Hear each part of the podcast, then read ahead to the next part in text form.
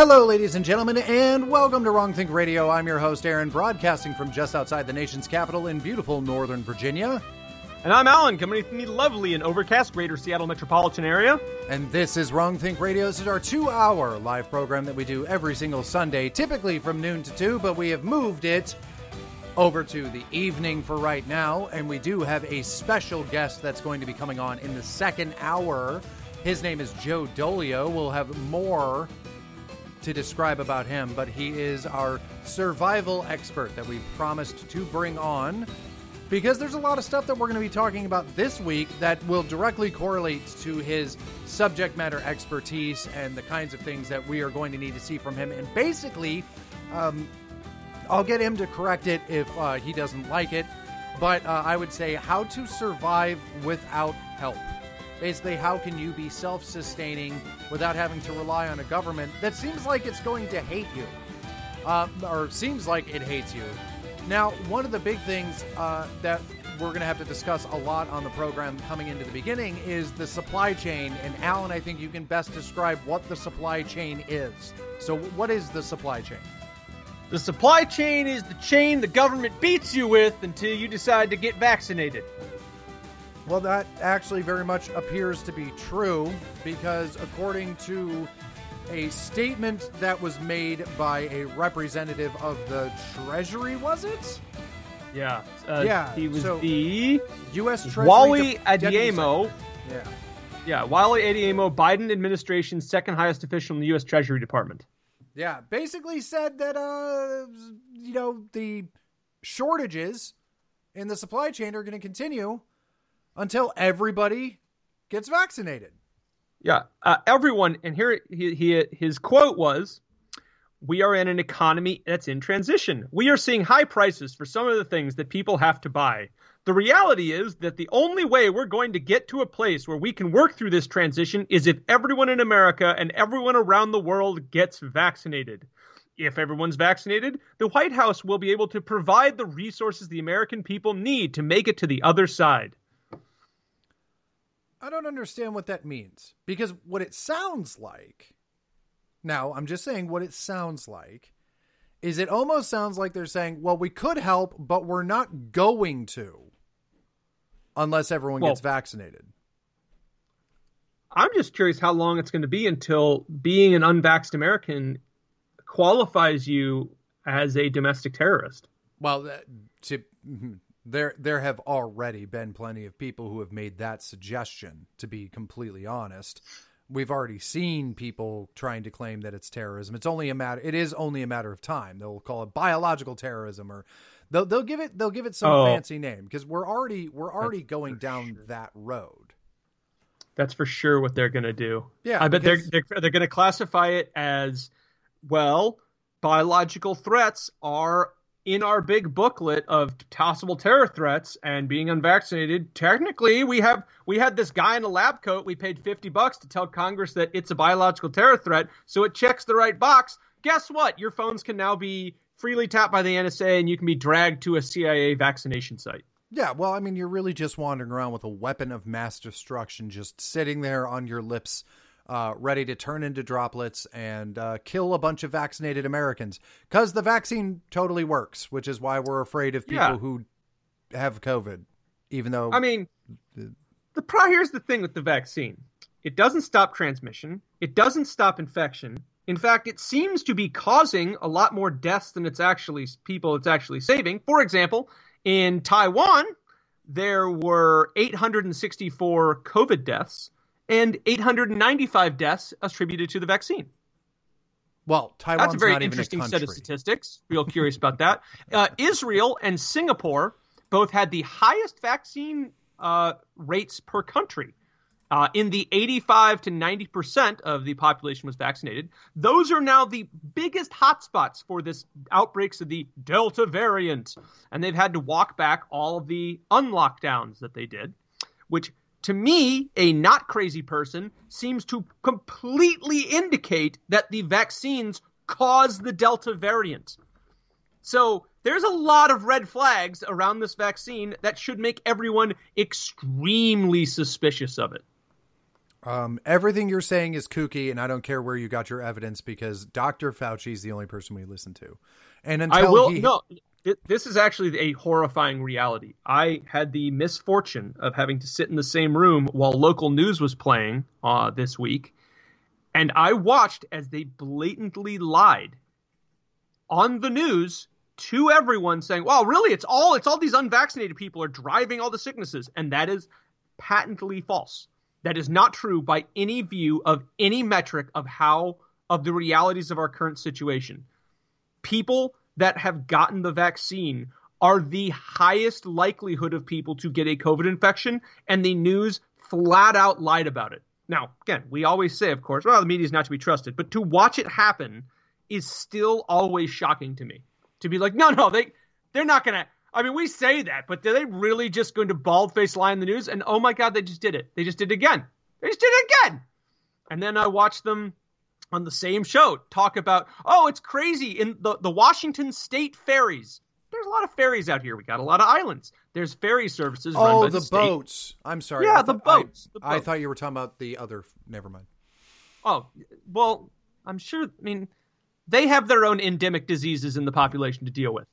Um, but all they were talking about the ferry service and saying, "Oh, and and it's really terrible, everybody. This coming, you know, the whole winter, like the ferry services has a has just a big staffing problem. They have a staffing problem and a lot of boats in for maintenance. That's why we're reducing the number of ferries, reducing the amount of service. There's going to be way longer wait times. It's it's a really big. It's all just staffing problems and, and boat service problems. And then I looked into it. The reality is Washington state mandated the vaccine for all state workers, which includes all the ferry workers. And the ferry workers responded by basically going on strike. So currently, we have the pilot strike. We now have the Washington state ferries going on strike, being reported with a straight face on the news as simply a staffing shortage.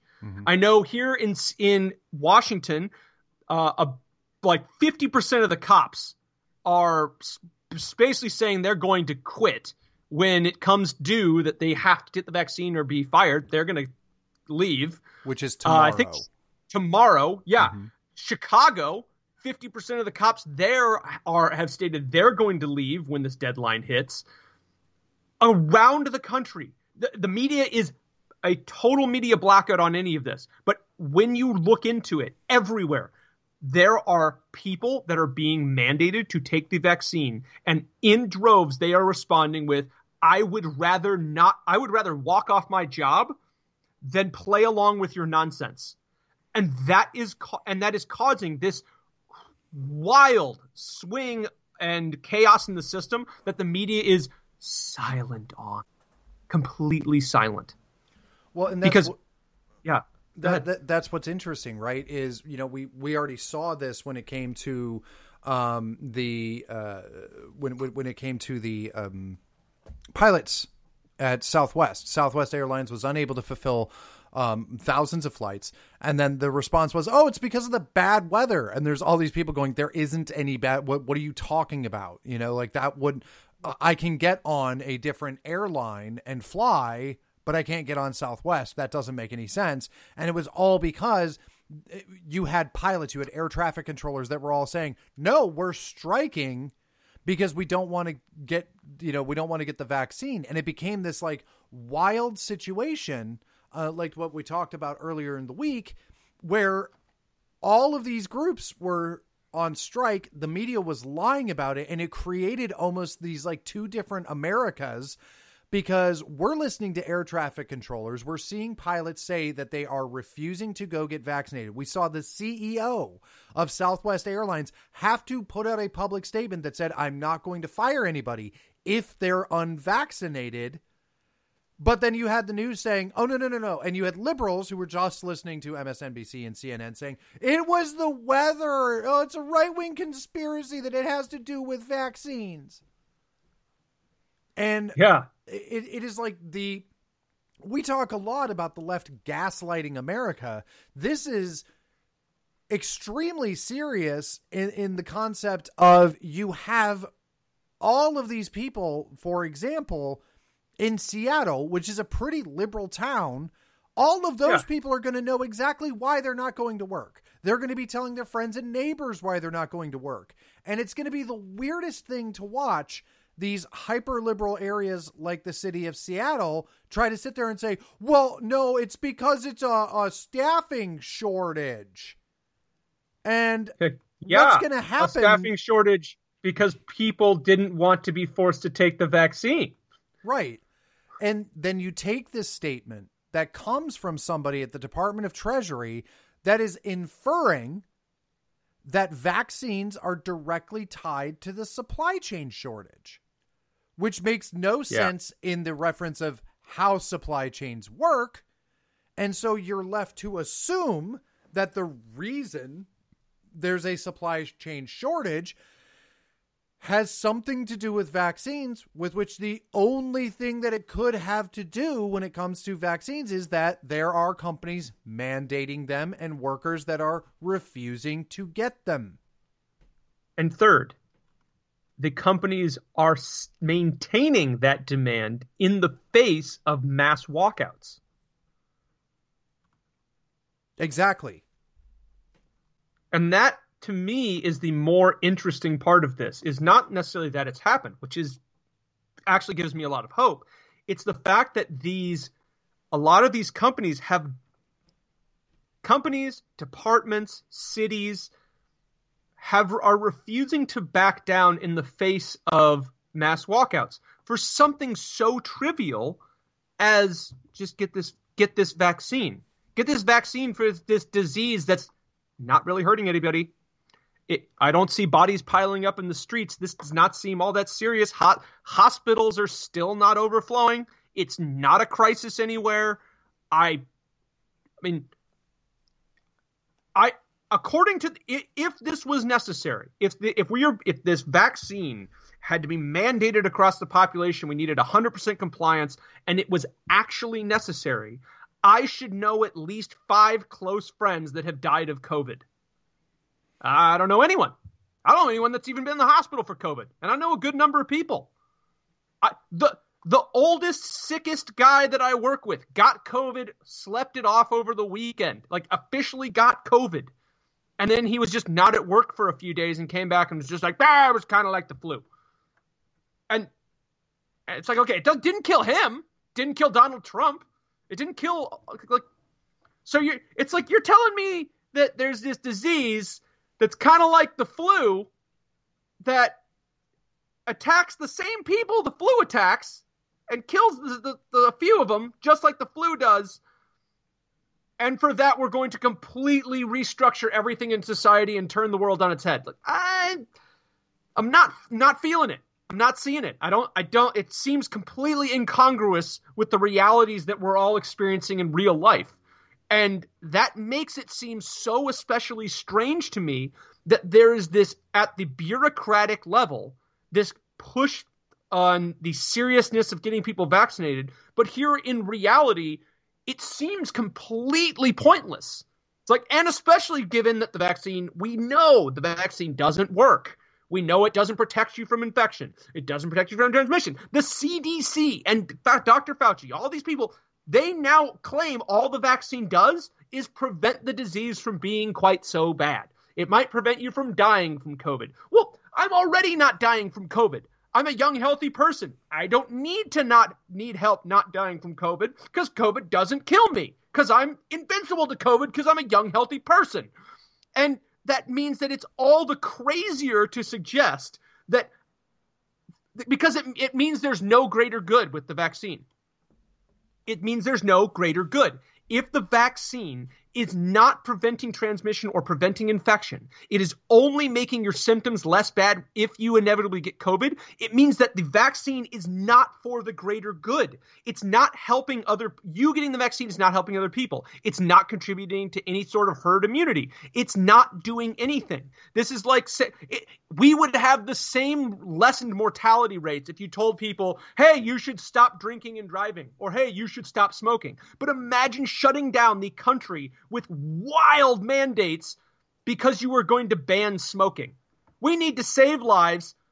smoking might hurt you personally, although it's not going to really hurt anybody else, but it's going to hurt you personally. We need an anti-smoking mandate, and uh, we will are going to fire everybody and shut down the supply chain and destroy the cohesiveness of this country because you might hurt yourself with smoking. That's absolutely insane, but that is the best analogy for what this vaccine does. All the vaccine does getting the vaccine is only a selfish move to prevent yourself from being laid low by COVID at best, which I don't really even believe. But let's go with what Dr. Fauci and all these people say. The vaccine only prevents you from being hurt from the from COVID more than it makes it more survivable because a lot of people are surviving it. So, according to Fauci them, it makes it more likely you're going to survive COVID. Okay, well, what if I want to take if, if I want to take that risk? Who cares? why is me feeling like I should or shouldn't take that risk worth destroying the supply chain for, worth holding the country hostage for, worth all of these business potentially wrecking their own profits for? It's wild and I I cannot understand it. In fact, it makes more sense that the vaccine is some horrific dystopian like money grab by big pharma or like new world order mass sterilization scheme than just they're this incompetent. like we're in that place where the wild conspiracy theories make more sense than the reality. Like the wild conspiracy theories, it's like, oh, it's the UN's pushing it to, you know, sterilize the planet. That actually makes almost more sense because that's a logical reason why you'd be doing this rather than just, we're going to exercise all this power and completely destroy our credibility, you know, for a vaccine that doesn't really work at all. Yeah. Like, also, we all invested in Pfizer last year, and we're all making billions of dollars. Well, Pfizer is the um, fifth uh, largest amount of stock that is owned by members of Congress, so that does deserve. Well, there you go. Out. There you go. Okay, maybe it's not a giant UN sterilization campaign, but if it's but if Pfizer is the number one stock owned by members of Congress and probably all their five. staff, it's number, number five. five. If it's in the five, that means how much stock is owned not just by members of Congress, but their families, their wives, their friends, their their business partners. All the people that they can essentially pass insider trading info to have to own a huge chunk of Pfizer stock. And they are all did they all get the tip off last year? It's like, listen, we're going to use COVID to mandate this free vaccine that we're going to pay for with taxpayer money, and uh, Pfizer is going to make a hundred billion dollars next year. So get in on the ground floor, everybody, because this is uh, this is going to be a, a, good one. well, and, and, you know it's funny because like the the reality of of some of what you you said was basically it would almost be preferable for these conspiracy theories to be true and the idea of it being like mass sterilization or or you know whatever else whatever, whatever. other whatever yeah. your new world order great reset yeah kind of nonsense because the other option is that our political elites the people who we've been told are the smartest people in the room and are the adults in charge because we're apparently all toddlers um are this dumb that our country yeah. is run by a bunch of clowns who have literally no reckless. Like, like they they it's have not dumb. It's it's that it's that they're this reckless. Yeah, well, it's reckless and arrogant. It's like yeah. we're going to destroy the ability of citizens to trust their anything the government, anything doctors say, and we're going to do it all for greed. Like that's so wildly arrogant and reckless. It's amazing.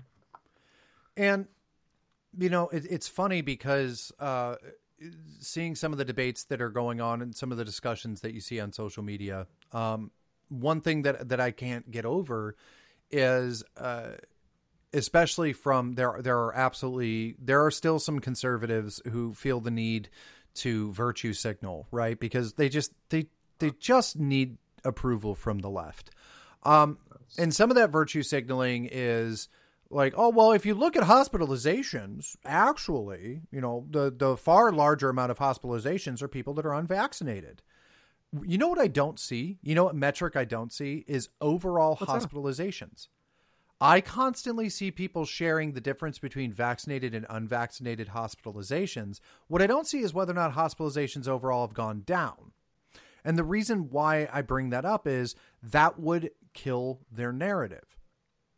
Imagine it. Like if Yeah. let's say that, you know, last month hospitalizations were 200% lower or some crazy amount than they were a year ago. That would kill the narrative of we're facing a, you know, pandemic of the unvaccinated because people are still doing better. But they don't Yeah. they won't share that.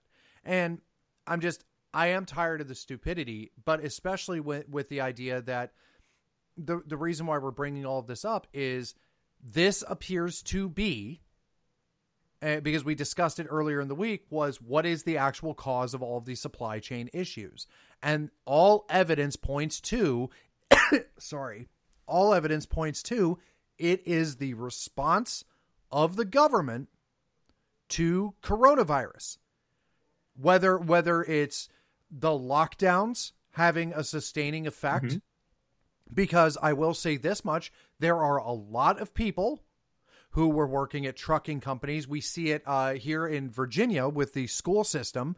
There were a lot of bus drivers. Here's just an example. When schools shut down and went virtual, they laid off all of the bus drivers. And they did so in some ways so they could collect unemployment. Well, a lot Sure. of these bus drivers found other jobs and now we have a massive bus driver like school bus driver um, shortage in a lot of counties throughout virginia Certainly. similar i imagine truck drivers had a very similar situation where you may not have needed to truck as much, like if, if you're delivering supplies to say uh, companies and things like that well with these lockdowns how many how many drivers were laid off and then just went and found different jobs. So maybe there's Oh, a sure. driver shortage because of that. But it is also provable by looking at publications that belong to the trucking industry, uh, to, by people who are working in supply industries, whether or not it's cargo ships, container ships, and things like that, that are absolutely saying, oh no, we're actually on strike because we don't want mandatory vaccines. And what's amazing about it is not only is the media lying and like like claiming it's well it's a worker shortage and they're not telling you why the worker shortage is happening because the media absolutely cannot report any negative effect from vaccine mandates because Joe Biden wants them mm-hmm. and the media works for Joe Biden. That's how America works now. That's the way it is. But so they won't report, they won't say that. They'll call it a worker shortage. The other Yeah. crazy part about it is the left at the same time is getting hashtags to trend on Twitter and places like that with Striketober because they're still going to pretend to be big supporters of labor, but they're just leaving out the simple fact that a lot of these strikes are tied to the fact that they don't want to mandate vaccines. Hilariously enough, one of the biggest contributors to the Democrat Party who does not want to get mandatory does not want to have mandatory vaccines is the teachers union. Uh, same with the U.S. Postal Service, I've heard, has not yet rolled out their vaccine mandate because too many of the postal carriers have said they will quit. Right. And like like we said earlier this week, the reason why the media will not report these things is because it has to be uh, the unvaccinated have to be the caricature that the left makes up in their brain. It's the truck driving backwoods hick with a MAGA hat on. Yeah. Additionally, you bring up an interesting point, and I'm think so. I think about truck drivers, not so much necessarily teachers, but a lot of these people that are critical to to the U.S. supply chain: truck drivers, warehouse workers, logistics company employees, absolutely critical to the supply chain.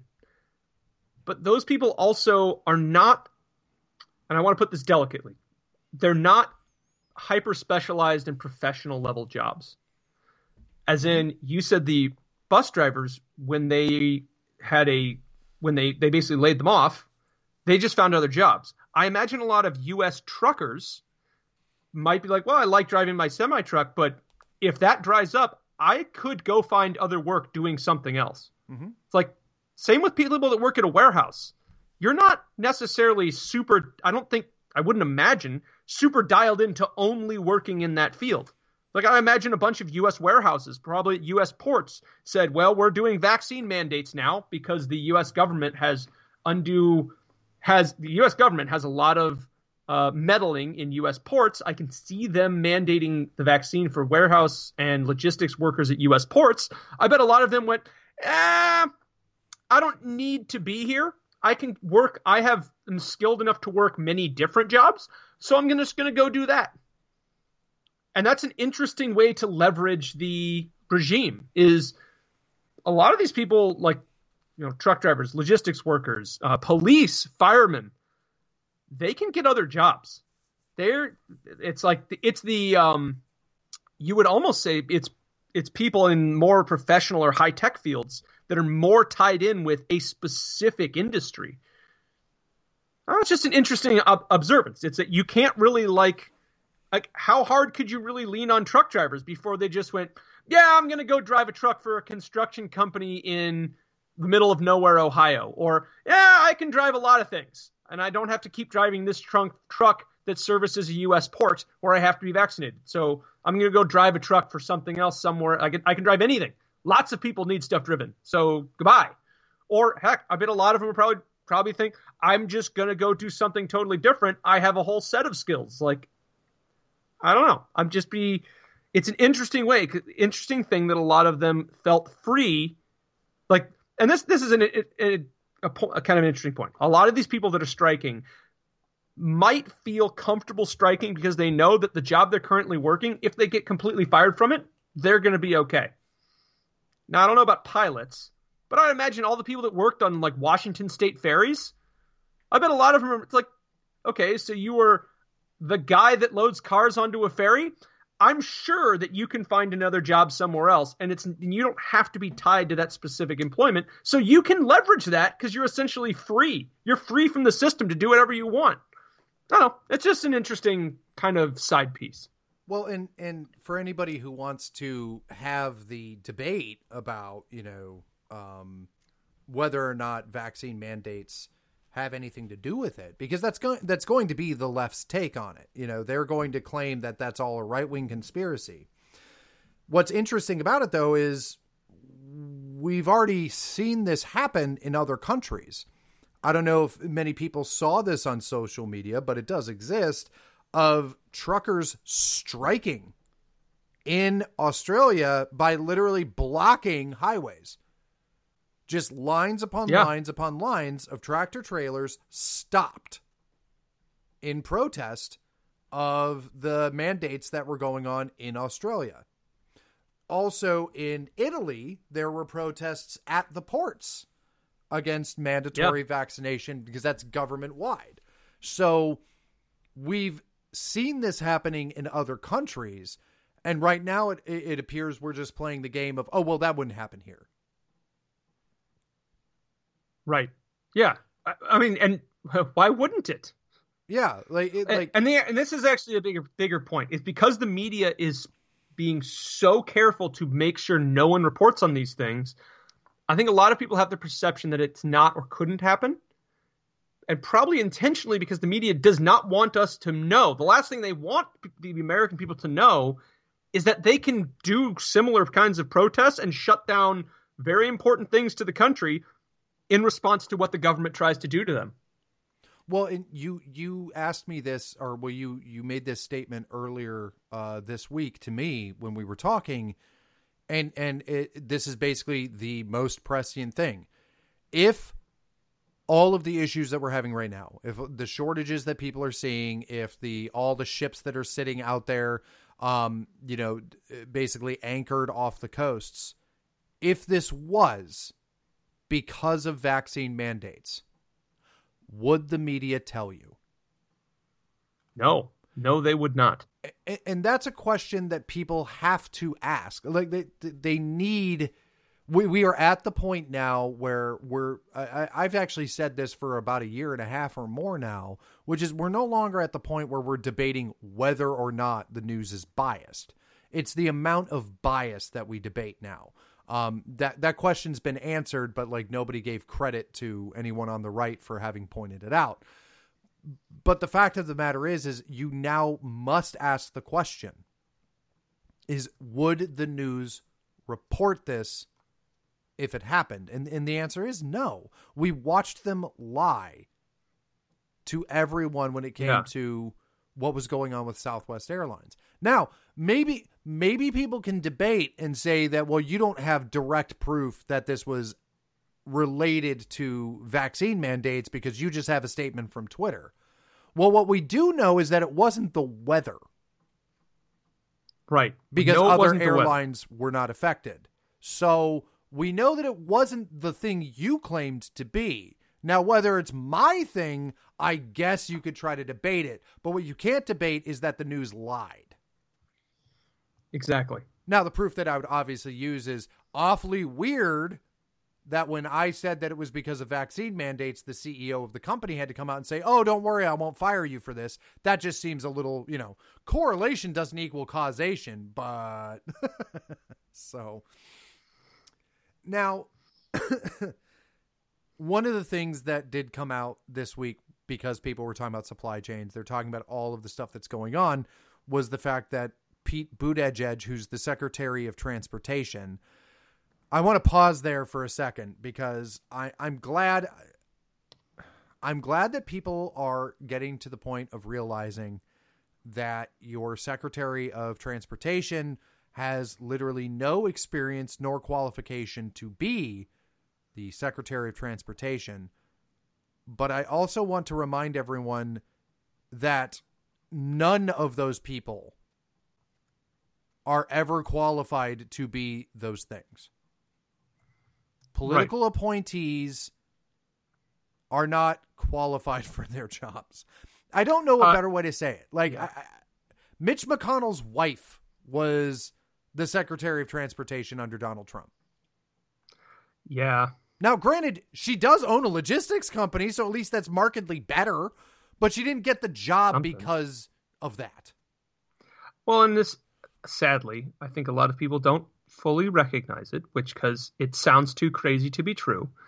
This includes things like the director of the CIA, the director of the FBI, like p things where you think, no, no, no, they would have definitely have a serious professional person with years of experience in that field, in that position. They wouldn't just choose someone for political reasons, right? Right? no, they, they do most of the time that person is not exactly the right person for the job, but the right person for you politically for the job. Well, and and let's let's just be honest about that. Um, this is Pete Buttigieg got his position in the administration specifically because there was a deal cut with Pete Buttigieg heading into Super Tuesday. Heading into Super Tuesday, Joe Biden did not look good. It was very questionable on how he was going to do in the primary. And then all of the sudden, you had Pete Buttigieg and Elizabeth Warren drop out, who were the people that were probably going to create a large schism in how the delegates were going to go. And then the next thing you know, Pete Buttigieg gets named for a for an appointed position. These things are related. They were. Uh, I said it. I said it back way back during uh, during those primaries. I said Pete Buttigieg would get a position in the administration Wild. for stepping down.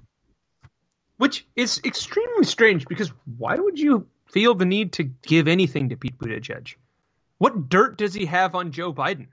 It doesn't need dirt. They needed. Well, I mean, maybe he does, but he doesn't need dirt. It got him out of the field. People wouldn't vote for him, and then inextricably, they would probably vote for Joe Biden.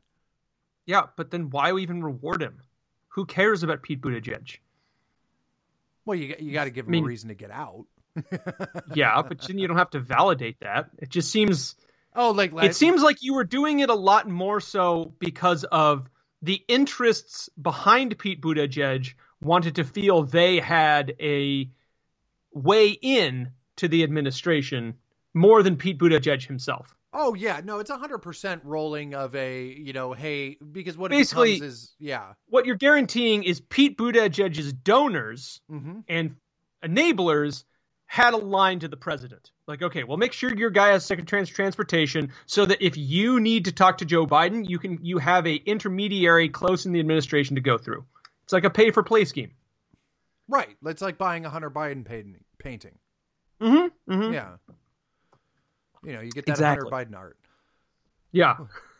Which, if I had the money, I would buy a Hunter Biden painting.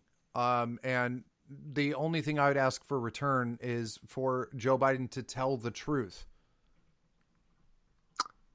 Uh, hmm. yeah. So so then then I would you know basically be funding the destruction of the Biden administration because he would have to no, like see, go that, out there. That'd and... be that'd be a good question. Is, is like Joe Biden, Kamala Harris, like one of those those you know logical traps where it's it's like one of them always tells the truth and one of them always lies and you don't know which it is. So you have to do you? It's like one, one lies but hates you, and the other tells the truth but wants to lie to you. So like which I don't know. It's, it's, it's got to be something weird. Yeah, so so people people were upset because uh, Pete Buttigieg has been basically on paternity leave for like two months or something crazy like that, and um, it's funny because uh, obviously, so the, the real news there is that once again, I'll, I'll, stack it this way: once again during a crisis, someone uh, the person who should be handling said crisis in the administration is on vacation. So I just want to remind you Joe Biden was on vacation when Afghanistan fell.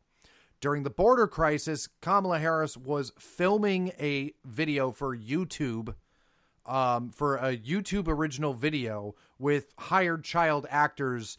They literally had to pay kids to make her interesting. Um, and then Pete Buttigieg during a giant supply chain crisis is on paternity leave um, because him and his husband bought some kids. Um, yeah, which is going to like infuriate people. They're going to be like, "Oh my god, how do you?" Well, I mean, that's what an adoption is, but okay. I mean, I'm not against adoption.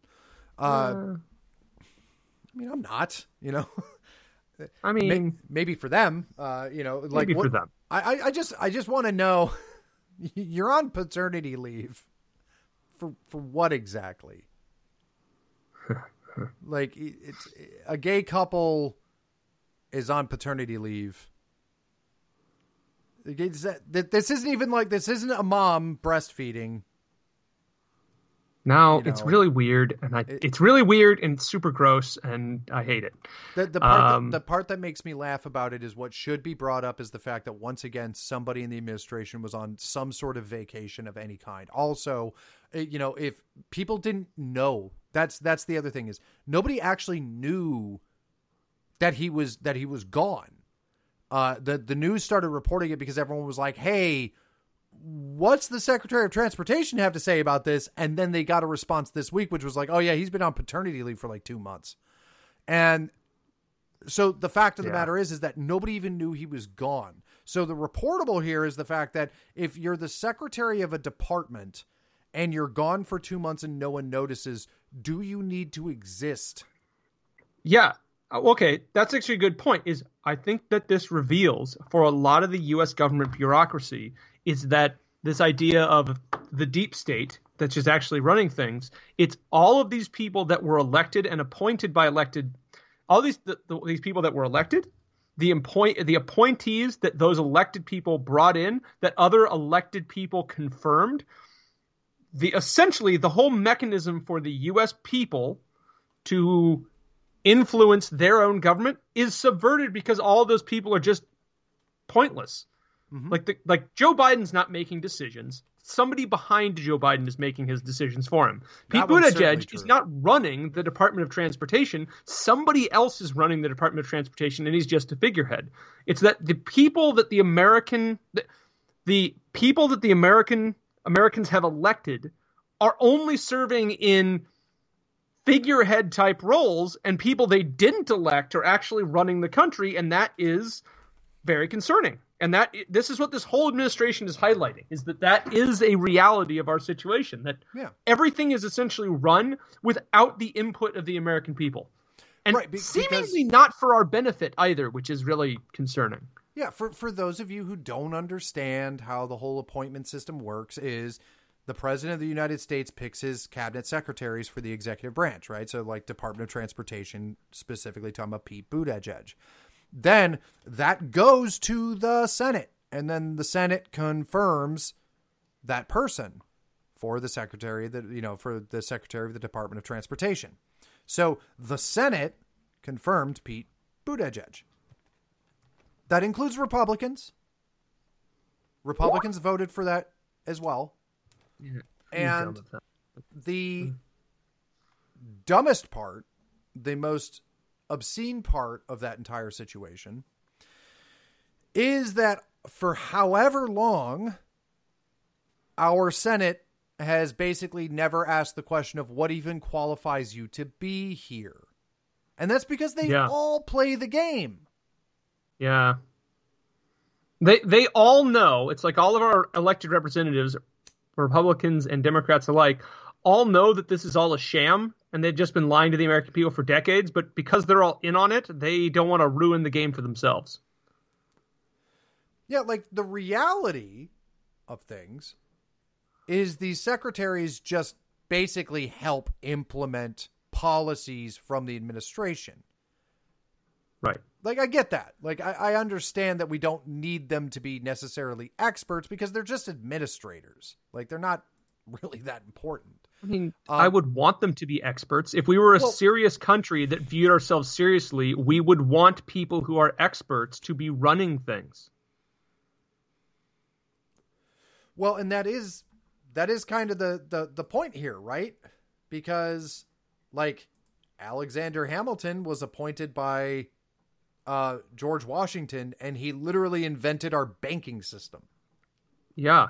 In fact, you can probably go back in history and look at the vast majority, a lot of political appointees were a lot more competent or experts in their fields until a lot of the modern era when the bureaucratic systems caught up and no longer needed an effective single administrator to enforce policy and were essentially the same system between administrations kind of running on autopilot. Mm-hmm. But yeah. that and it's all it's all being run to propagate itself, not for the American people. Right, because those those people aren't tied to, you know, th- those people right. are not tied to the, the American people. They're not appointed. They're not any of those things. Mm-hmm. Right? They're not tied to the American people, the success of the American people. They're tied to their administrations. And what's going to be really funny about this is, you know, if people start start, you know, pulling that thread, it's going to end up being like, well, members of the Department of Transportation are absolute patriots. Okay. Yeah. Like, sure. Please, please explain the patriotic duty of the Department of Transportation. Like, don't get me wrong. Like, I, I mean, I'm not like, I don't, I don't have any personal ire against, you know, people from the Department of Transportation but it's definitely one right. of those situations that it's like, okay, that's a little weird. Like I'm okay to like yeah. I, I, I don't know. The point is is just that like I don't know. It, it, it's one of those things. That it's a bunch of bureaucrats. It is a bunch of bureaucrats that are running everything. Nobody knew Pete Buttigieg, Buttigieg was gone. That should say something. I think it's a bit of a deflection for the for people who want to try to debate whether or not paternity leave is okay. I think that that's a mm-hmm. deflection mm-hmm. from no, this guy was missing and nobody noticed.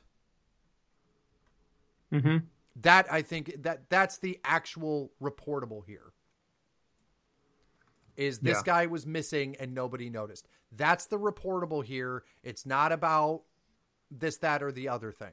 You know what I'm saying? Sure. They they want they want to make it about paternity leave because they want to be able to turn anybody who criticizes it into like, you know, they just don't like the gays.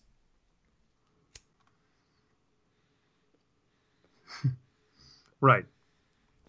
That's why. Well, now, and that was the immediate deflection. When there was any sort of demand for, hey, the Department of Tech, and like this guy should be doing his job, it was, well, you just hate the gays. Right. Don't don't look at the man behind the curtain. Only look at the homophobe standing over there. well, that's why they put those people in those positions as well. That's exactly why they Right. put those people in those positions. You know, the the diversity hiring adds that extra layer of you can't criticize people or else you're racist. Right. So I mean, that's a good point because that's a that's why they really like having these sorts of people in this environment of critical race realism, whatever we want to call it. It's really useful to have a a company, an administrative branch, whatever, staffed with diverse and inclusive people because then when you have any criticism, you can always def- ref- deflect to, well, it's actually all for race from racism rather than dealing with whatever issue. If you if you were a company, you'd be like, oh, we're totally going to have the our head of media or public relations be a immigrant woman of color who's also Jewish because then if anybody has a problem with our company, we can just say actually they just hate our spokesperson cuz they're the evil racist problem. This is why our company is committed to Black Lives Matter. I mean, You it's know, a it's- great strategy. You know what's really fascinating about what, what you just brought up there? So you brought up like critical race theory and everything else. One of the one of the biggest deflections, especially with all of the um this like what we talked about on Wednesday, where we brought up uh the uh issues with schools. Um you know, people protesting critical race theory and all of that. They're trying to turn them into domestic terrorists. Well, one of the biggest pushbacks when you bring up critical race theory is critical race theory is just something that's taught in law schools. Like, have you seen have you seen that debate? Yeah.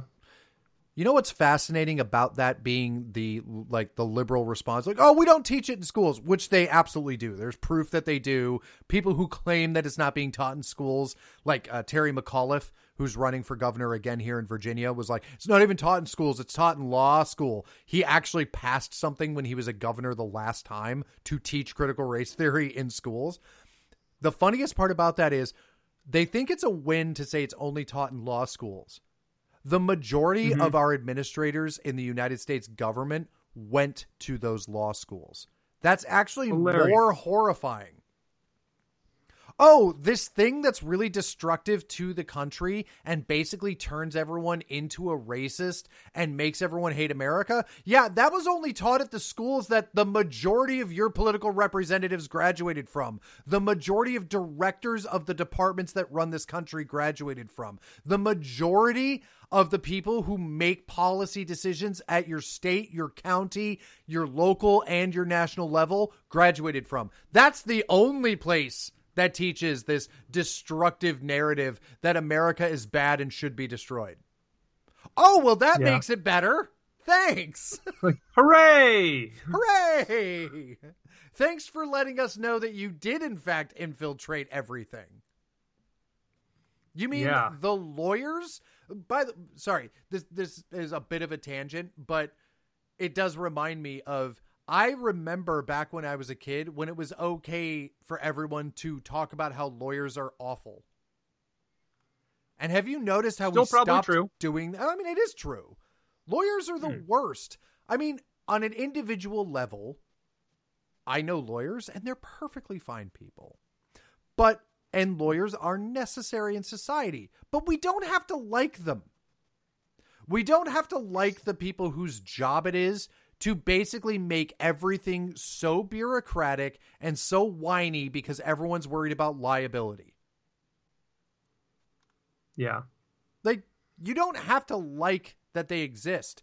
Not everyone's a criminal defense attorney. The majority of lawyers are people who go, well, we should probably fire that guy, but he might sue us, so I guess we're going to keep the guy in your office that's absolutely an asshole because he might sue us. A lawyer did that to you. Hooray. Thanks, Like- lawyers.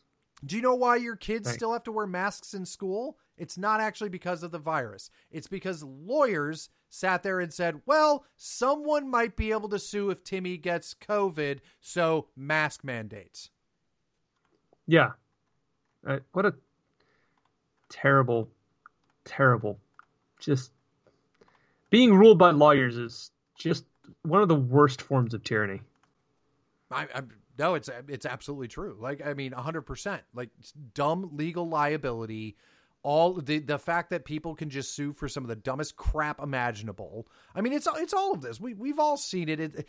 This is one of those aspects of society that everyone can kind of agree is garbage, but nobody really wants to have like the serious talk about it. You know, it's like we have to put handrails up at the Grand Canyon. Not not because people were falling off the Grand Canyon and dying, but because one person did and some a-hole lawyer was like, "I'll get a million dollar settlement." Now there's handrails at national parks because that that by the way are also keeping us from taking stupid people out of society. well, it's it is a it just confirms the we have to tailor everything to the weakest among us because though every because everyone's has an equal say under law, it means that the weakest people get the most outsized level of essentially influence. Because no because that that slavery to these legal requirements allows no allows assembly allows people to find exploits in them but does not allow good people to stand up for things that are good because well that might be illegal. And how what about this? Like you don't have 20 pages worth of legalese bullshit behind this so we can't possibly follow it or implement it. You're like yeah but they have 20 pages of legalese bullshit and they're doing very evil things. It's like yeah but they said in there that they're not responsible for the evil things they do and we can't fight that with ah oh, geez they just have to win. It's terrible. I hate it there's there's there's a lot of situations like that that actually get really um well i mean it's it's fascinating uh to to to a lot of extents just because of what people are doing to try to avoid like for example um i don't know if you saw this alan maybe you did but there was a video that went out from kamala harris that's going to play at several black churches in Virginia where she explicitly is campaigning for Terry McAuliffe for governor. Yeah. This is a massive do that. This is a massive violation of campaign finance laws. Churches are not supposed to directly support any sort of candidate as an aspect of being a 501c3. Hmm. Hilariously, there's a reason why they're doing it, and it is specifically because they're going to push this out. The Democrats are going to push this out. The Republicans aren't going to fight it because the only way for them to fight it is explicitly this looking at whether or not churches should still have a 501c3 status, whether they should be tax exempt. And this is just mm-hmm. a, another example of how the left is going to weaponize conservative values against conservatives. Yep. Now, I thought you guys stood up for the rights of churches. Yeah. That's oh, so you don't going to say you don't want them to be tax exempt. Now, if you don't mind, think about that for a second, Alan, and um, uh, talk a little bit about uh, religious exemption exemptions when it comes to the vaccine. Well, I bet a lot of people are, are th- have taken the line. Well, I want to, I'm going to use a religious exemption against the vaccine. That traditionally is how some of these things have kind of worked. And I think that they're setting people up for, well, we're going to put people in a position where they're going to have to find some reason, some legalese reason to resist our vaccine mandate. And they're going to try to use the existing mechanism of religious exemption. And that's only going to put us in a position where we can now attack churches like we've always wanted. It's a lot of how the left operates is the is the reaction is counter is what is it Re, action reaction that's it is the reaction is always more important than the action and it's also straight out of Saul Alinsky where roughly speaking we're going to just beat the dog until it bites you and then you'll have a good excuse to kill the dog basically that's what they're setting everything up for is they're doing things with like Kamala Harris campaigning through these churches, which is blatantly illegal and you can't, you're not supposed to do it under IRS rules. But in order to enforce it, they then have to turn the horrific eye of Sauron of the U.S. government on churches and then open themselves up to, oh, well, you don't want that bad thing to happen that we're totally causing. I guess you want us to you know, take away all the religious exemptions, or we should st- we should tax your churches, et cetera, et cetera, et cetera. It's a I have to hand it to these to these people is they're very very cunning with how they conduct themselves and conduct this war against the American people. It's it is well thought out. Now, what doesn't make sense is that they seem well so arrogant as to be able to do this so openly, feeling as if there's not going to be any counter reaction. And I don't know about that. I think what we're seeing with all of these truckers, uh, truckers, ferry workers, firemen, police, all just saying, no, I'm not going to do it about the vaccine mandate, that is very powerful. I think and if the more people just say no, just say no, just say no to their vaccine, that's all you have to do. And it's gonna paralyze the country, which is it should and good. It's like we we need another a black swan event to break the hold these people have. It needs to be so obvious that that's what's happening. And actually, it's it's hard because the media gets in the way. But I'm certain that for at least this uh, thing with the churches, when, when people, when the right wing criticizes it, the left's response is going to be conservatives pounce on churches just just trying to be free and not be constrained by government rules. Oh, these people are very very awful, very cunning. So we'll see what happens with all that. I they are technically violating IRS rules, so hopefully that's going to work. And well, I don't I don't see Republicans don't doing anything, but I, that's my no, cynicism. I know. God, they're so useless. Ugh. They'll, they'll like, complain all of our about problems it. come back to the fact that the people we have as overt political representation who were supposed to be stopping the bad things from happening, who we voted in office specifically to do that, seem unable or unwilling to do what is necessary and exercise the legal force they have against our enemies. Which no, exactly. If it's not treason, it's at well, what basically there's there's two things. It's either it's cowardice in the face of the enemy or it's treason I mean, what is it? It's either desertion or treason. Which one is it? It's like either way, at the end of the day, it doesn't really matter. What matters is that we are being left out to dry by after support. Yeah. Now, so now that we're heading into the second hour, uh, we'll bring our guest on. So, our guest, and I hope I don't mess up his last name, uh, but Joe Dolio is a Marine Corps veteran. He is also a defensive firearms instructor. He uh, knows a lot of martial arts that I'm not going to attempt to actually pronounce except for Krav Maga. Um, but also, he has written a couple of books. Uh, one of which the the main book is the baseline training manual known as Tactical Wisdom, which is a book that I picked up um, and as you all know, I don't endorse things and I don't sell things on this program unless it's something personal to myself. It is a book that I have started reading. I was very impressed.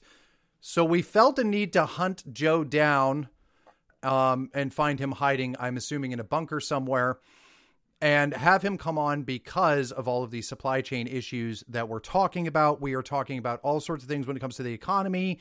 Um, we watched the collapse of different cities to include one that, you know, Alan lives in, the co host, you know, things literally on fire. And this is somebody who is coming in as an expert on how to defend yourself, protect your family, but prepare yourself to be independent. And that should be a big thing. So, Joe, welcome to the program. Hey, thanks. Uh, glad you glad you had a chance to get me on here, um, and you didn't uh, you didn't mess up the last name. That's pretty cool. That's that's actually quite rare. That's a that's a huge win for me. but and so, real quick question for you: um, you, are you in Michigan? I am. I am. I we we're from the same area. I just uh, sorry, that's a very exciting thing. I don't, I don't I'm not trying to out you. I'm just uh, I grew up in Michigan, so I, I, saw something once where you mentioned it, and I'm going to brag about it on the program that we're both from the same state.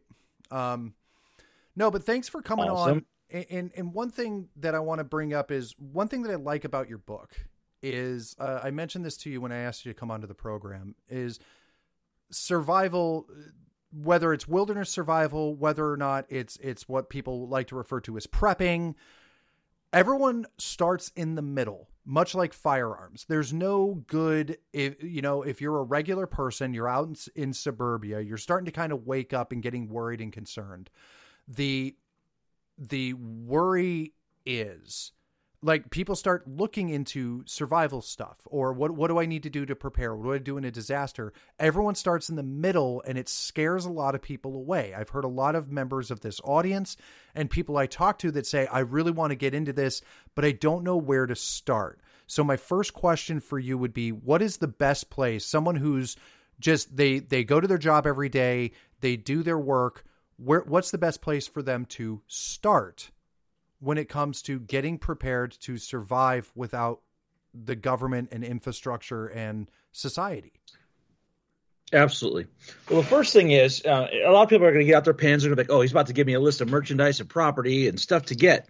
That's not it. The first thing that everyone needs to do is work on their awareness.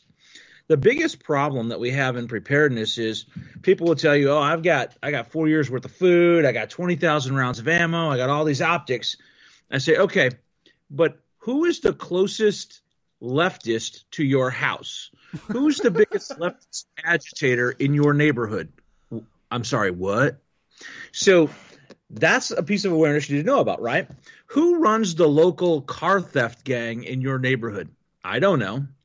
But when the power goes out and the police aren't coming, these are vital pieces of information you need to have. Would you agree? Mm-hmm. I I mean, definitely, like, uh, yeah, an agitator who's going to who's going to basically create the marauding gang that's in everybody's like imagination of the collapse of society. Right, and and and, and nobody starts there. So awareness is where you need to start by doing what we call an area study, where you're learning all that you can learn about your local area or the area where you work and the area in between it, and learning who the agitators are, who the problem locations are you need to know the high crime neighborhoods between your work and home because you might have to make that trip on foot. And wouldn't it be great to know that even though it's much shorter to cut straight through there, it's probably a lot smarter to go the long way around. So, so awareness is where you need to start, and that, that's mentioned in my book. Very first chapter is how to look look things through and make a better plan. Um, let me use two examples here, real quick, if we, if we have just a couple minutes. Um, mm-hmm. The first one is in the most recent conflict between Israel and, and Hamas. Uh, there's a story of a woman in a small town there where the rioting first began, and she tells the story that everyone in their neighborhood it was a mixed neighborhood between Jews and Muslims, right? And everyone got along. Their kids played. They held neighborhood parties. They had barbecues together. Everyone got along great. But that night, when the conflict started, and the Hamas uh, rioters came to their neighborhood, two of their neighbors ran out of their house, ran down to the end of the block to the Hamas people, and pointed out the Jewish houses uh, on the block. Your neighbors are your neighbors and friends until it's convenient not to be. Right? So these mm-hmm. people probably just took the opportunity to say, hey, they're going to come and burn down our whole neighborhood. But how about if instead we give them a better target than our house? And yeah. you have to understand that that these people who are your friends today and you're willing to share your information with today might not be the same people three weeks into an event when their children haven't eaten in four days. Right? So understand you got to guard that information and that your neighbors can turn on you in an instant. Another piece of awareness comes from um, the Aurora, Colorado movie theater shooting. There were 70 something people shot because they all turned around and ran out the entrance they came in, which is where the shooter was. Oh, um, no. They all ran past several emergency exits on the way out. So that's my other huge piece of awareness advice is know where the emergency exits are everywhere you are because you don't know when something's going to happen right? And human nature is to turn around and go back out the door you came in but that might expose you to more danger than going out and exit you didn't even think about. Alan you sound so, really shocked by that piece of information. Well not so much shocked as that makes total sense and I can I had not thought of that before. I hadn't really heard that piece of information before, but hearing it it just confirms a bunch of other things that I've learned and is one of those little pieces of information that you hear and go, "Ah, oh, of course they did. I can see how people, when you're in a kind of panic situation, default to the lowest level of cognition possible, which is get out. How do I know to get out? Uh, it's the way I came in. And then you just get sort of situational blindness to all these other things. And I've, I've heard of that, that same situation happening in a bunch of other things, but I hadn't thought of it in terms of, say, a mass shooting where people run towards the entrance or run towards danger because they're basically just blind to all these other possibilities. They are just reacting as fast as possible. Right on. And, and that's where awareness will help break that, right? If every time I walk into a place, uh, you do what I call in my books the tactical pause. Anytime I walk into a business, I step out of the doorway, I take a quick glance around and see what everybody is up to and what they're doing. And then I look for the emergency exits. It takes about a second and a half, but it could mean the difference between life and death. Mm-hmm.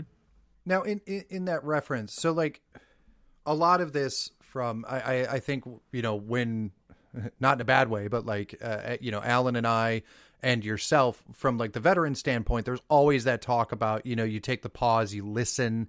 Um, you know, there's several different methods that people use uh, to kind of develop situational awareness. In the concept of when you walk in to a building, right, from a from a tactical perspective, you know, there's always that look around. You kind of uh, somewhat count heads. You look for, you know, path of least resistance, you know, exits and things like that. What are something that civilians will look? Because I, I don't. When I think of myself in a civilian situation, I think about where am I going to sit. You know, what would what would a good you know style of movement be? How do I get people kind of out of you know a direct line of sight if somebody were to say come into a restaurant with a firearm? But Okay. I think about that. That's very tactical and combat heavy, but from the other aspect of things to worry about, what are things you look for in a civilian setting that aren't maybe direct combat? Well, you, you want to look at the agitated state of people, right? COVID has made people angry. And so everywhere you go, um, I'm sure that we can all come up with a story in the last seven days of an agitated person in public. So the way you get that is by looking at people's faces. I know it's counterintuitive. Tactically, we always say look at the hands because the hands are what kills you.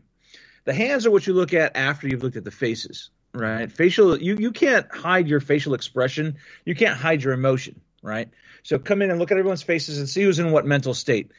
It adds maybe a second to your to your quick glance around, but again, it can tell you what sort of interactions are going on. So I'm driving to work in the morning. I get out of my car. I go in to get that cup of coffee, and I glance towards the clerk. Just taking a look and seeing if there's one person in front of the clerk, and the clerk isn't going to tell me much. But when I look at the clerk's face and his eyes are wide, and I look at the other person and his face is tight and angry, there's probably something very bad happening, right? So a quick mm-hmm. face check, a quick glance uh, will tell you a little bit more about what's going on in any situation. Um, the other thing that I tell people in civilian uh, settings is like when you go to a store, the most normal place to find people is walking down the main aisles. So I always stick to the outside of a store, right? I, I kind of walk around the perimeter walls to get to where I'm going because uh, any threat that's going to be in that store is going to originate probably in the center. Mm-hmm. So it's just a little odds game I play. It also keeps me closer to the emergency exits. I cut through produce. That's my my my, my go to. Uh, yes, bad yeah. guys hanging out with lettuce. All right, I got you. so, like, it's just I always I always go through the produce. Now, sometimes actually that's just because there's less people there and they get out of my way. I can get where I'm going faster, but like you kind of pick that side, right? Um, from from the from the reference of you know just so in everyone's day to day lives, just being kind of aware of potential threats that are there, what's the second step? Because one of the things um, that I, I find entertaining, I'm not trying to ridicule anybody or bring them down, but sitting in like forums and chat rooms with like Second Amendment people, everybody kind of has that dream of being the hero of you know no shit there i was and then suddenly the guy came in and i took him down with my smith and wesson or i you know i i that that's when i got my glock out and that's what i trained for But in reality, as someone who is an actual defense instructor, somebody whose job it is to train people how to survive, what's your recommendation to your average civilian in the situ- in a in an aggressive situation in public? What is the actual thing a survivalist should do that wasn't written in Hollywood? Boy, I'll tell you, uh, this is going to be a case of do as I say, not as I do.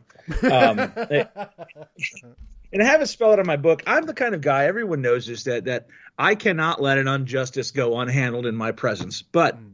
in all reality, what I personally recommend is uh, just like I said in my book. You drive in, you see these three guys getting out of their car. They're putting on masks. They look sketchy. They hit the store front door and they split up and go throughout the store. Obviously, nothing good is going to happen the best thing the average civilian can do at this point is put their car in reverse, turn around, and go somewhere else. Mm-hmm. Now, that may seem cold, right? But you know what? There are there are people assigned to do that, and that clerk is probably more aware than you're going to be because that's what they deal with every single day. Um, mm-hmm. The the best way um, the best way to put it is, is, is what I keep saying in, in in both my books that I have out now and in my third book that's coming out soon is your role is to survive. It is not to be the hero, right? Um, and and while we all want to be that white knight riding to save the villagers, it, it's better in the long run for you to at least survive to fight another day. Uh, you are not a police officer. It's not your job to forcibly get involved in everything, um, especially right now. Now, a year ago, I'd have had a different opinion, mm-hmm. but right now, with the current legal environment, self defense laws are, are irrelevant. It doesn't matter what the law says. They're charging you anyway if they decide that the person committing the crime that you shot is more morally just than you uh, because they check off more boxes than you. Uh, it doesn't have to be right. It doesn't have to be the proper way of doing business, but it is the reality that we live in. And we have to adjust our lives to the reality we live in, not the one we want. So to use that example, let's say I do get out, I'm, I'm going to charge in there like like John Wayne, and I'm going to solve that and dirty Harry away the two the two of the three robbers, and the third one surrenders to me. I have to go to court eventually and address that. And what a good defense attorney is going to say, or, or a good prosecuting attorney is going to say, is why didn't you just drive away or call the police? Why did you have to get involved? Because you wanted to shoot people. Um, or they're going to say, well, they were just young, disadvantaged men. Uh, it's exactly what happened in the in the carjacking situation that we all saw happen um, on the cell phone video from um, I guess it was Washington D.C. where the where the two girls were carjacking the guy and he uh, died.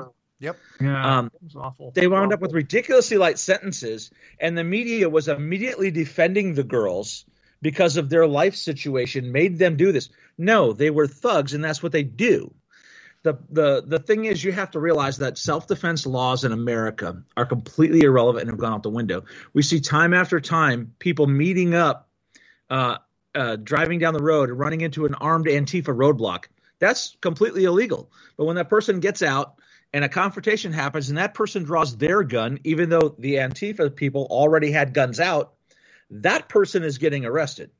Mm-hmm. Uh, well, for law enforcement reasons, it's easier to arrest that one person than it is to try and arrest the others. But it it brings up the point that while you might want to get involved in some things in the current legal climate, it's probably better to leave it alone and drive away. Uh, I'm not trying to make it sound cold and harsh, but that's just reality, right? and uh, you can't do bigger good down the road in, in maybe preserving our constitution or preserving our country if you let them jam you up on a charge for a self-defense case you shouldn't have even been involved with. I hope that makes sense. It's kind of a roundabout way but no no it, it absolutely does. And, and one of the reasons why um, I, I wanted to bring you on and you gave probably what i think is some of the best advice uh, that i've seen that really – made me understand that you knew when you were writing your books uh, that you were going to be speaking to a primarily civilian audience, uh, but you were communicating to them for them, as opposed to what I see a lot, which is uh, we run into this problem uh, when you're a veteran. You talk, you know, you, are talking shop, right, and you can lose your audience. Right. The best advice I saw you ever give where I said, This guy is, this is the guy I'm going to pick. If I'm going to pick somebody to talk to my audience, it's him. It was stop worrying about ammo and start worrying about your first aid kit. Bingo. And, and I wanted you to speak to that a little bit if you could. Yeah, absolutely. So everyone, like you said, everyone starts in the middle with prepping, right? They decide, all right, I see the way society is heading. I see the way the supply chain, like you were just talking about, is headed. I got to get prepared. So I run out and buy an, an AR platform rifle and 10,000 rounds. First of all, if you don't shoot at least 2,000 of that learning how it works, you, you didn't do anybody any good. Um, second of all, that's that's such an ancillary piece to preparedness that it's scary that so many people think that's the first step, right? Um, you'll notice in my first two books, I barely even mention firearms at all, mm-hmm. right? Most of it is hard skills that will either preclude you needing to use a firearm, protect you from others using a firearm against you, or things that will make you live longer. A firearm is not the ultimate end all tool. The piece of preparedness kit that you will use the most and that you should you should be able to use first thing today is a first aid kit. Um, I put it this way when I when I teach this, these classes uh, live and in person is raise your hand if you've ever been in a gunfight, and then like you know nobody will raise their hand. Then I'll say, all right, now raise your hand if you've ever fallen down, and everybody has fallen down, right? So a first aid kit makes much more sense to start there. And um, I look at it from two different standpoints. First of all, if we ever do get to a complete collapse of society, and we both know that's actually a when, not an if, but um, first aid is a misnomer. It's actually only aid, right? You're not going to be run into the emergency room because the emergency room will either be closed or completely overwhelmed with more serious injuries. So you have to be capable of treating just about anything that happens. Uh, second of all, is if I'm going to ever legally carry a firearm, I need to also be able to treat the wounds that a firearm may cause. Um, if I'm so worried about being robbed by an armed individual that I want to start carrying a gun, I should probably be carrying a first aid kit first because that's more likely to happen. So that's the biggest and, and, and most important piece of first aid kit, I mean, uh, of survival gear you should get is a first aid kit. Um, the other thing that where I break with traditional wisdom on this is everyone talks about food storage. And I say, yeah, you should probably have some food storage, but it should be portable, not giant containers that you can't move. Um, because at some point you may need to move from your location, right? So if I've got all these five gallon buckets full of food, that's not very portable. Uh, I recommend working on food production as opposed to food storage. So if I've got seeds and I know how to grow food, that's great. If I know how to hunt, trap, and fish, those are better than having a 10 year supply of food. Does that make sense? So mm-hmm. I, I, do actually want to touch on on that in a second, but we have a question from the audience, so I want to get to that first. But then we'll get back to food because I have a sobering story where you kind kind of put me in my place. But I'll get to that. So this this comes from Colleen. Uh, she says there's a lot of talk about being a gray man, even in active shooter type scenarios. For example, Open carry opens you up to being the first target.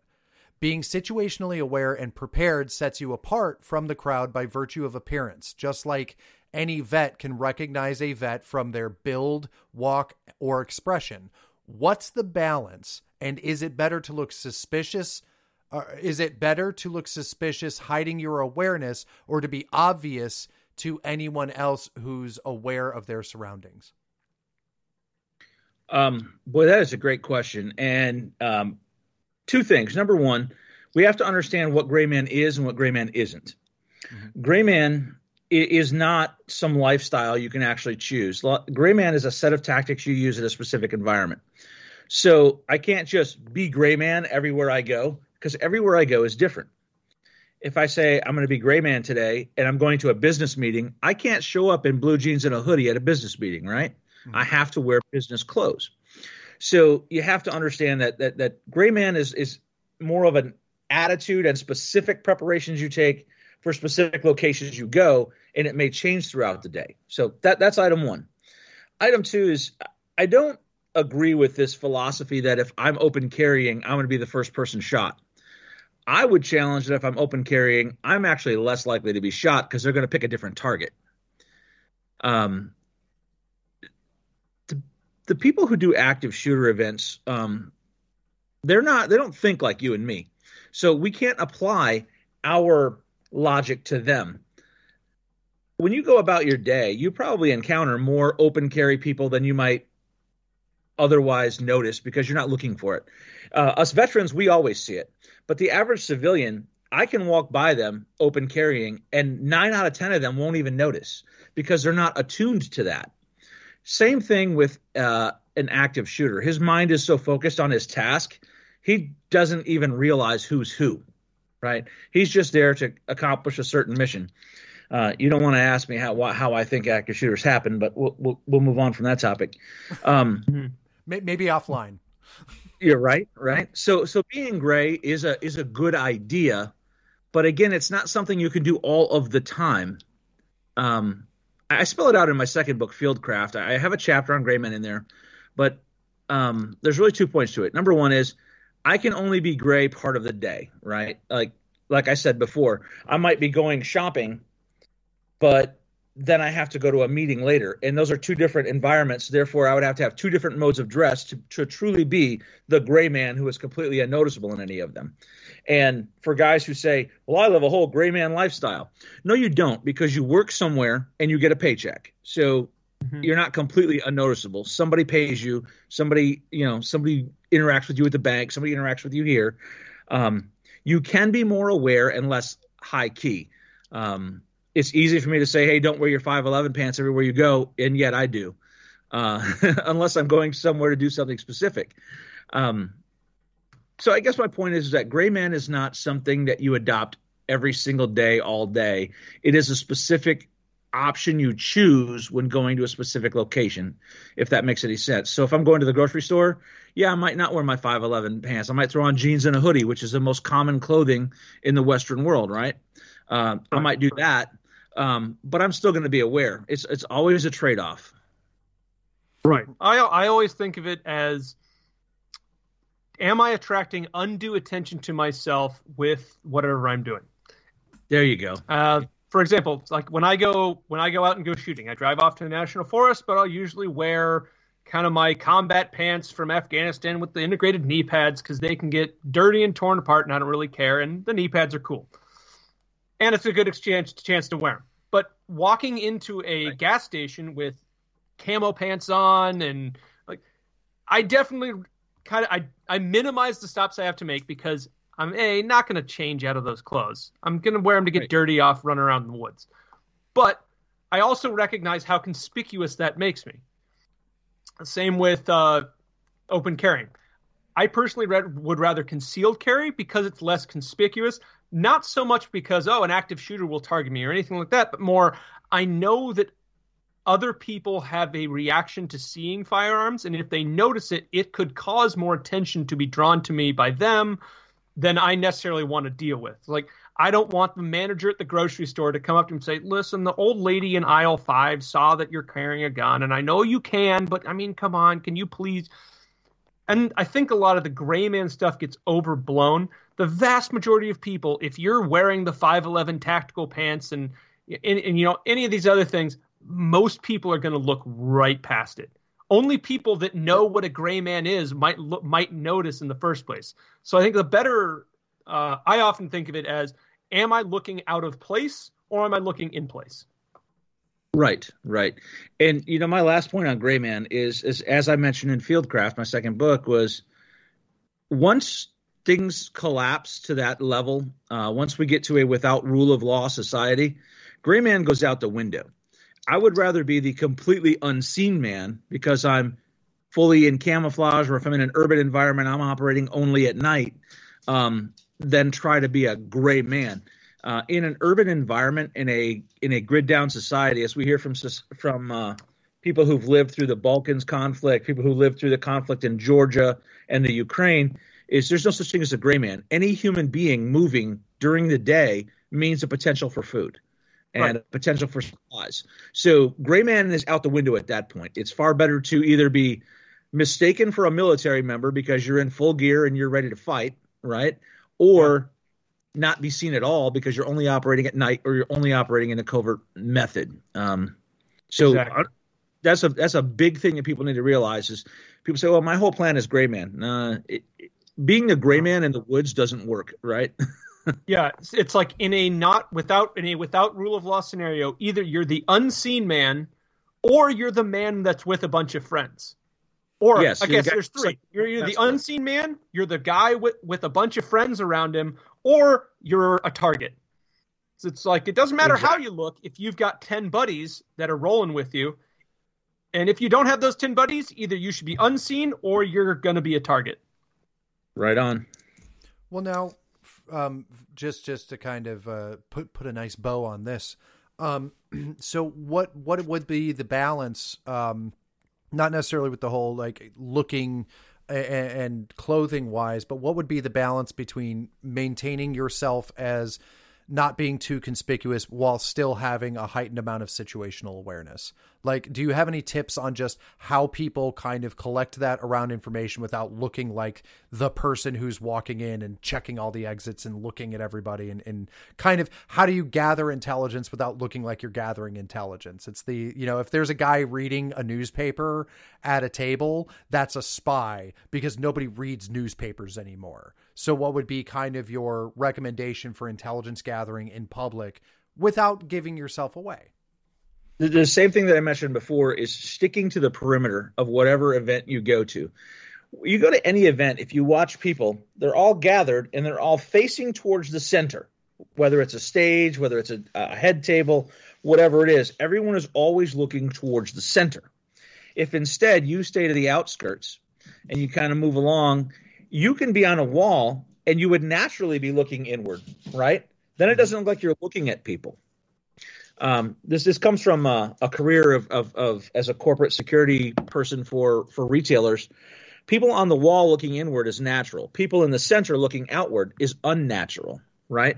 So I'm going to stick to the outskirts of wherever I'm at, and that way, looking inward towards everyone else is perfectly natural and normal and doesn't look out of place.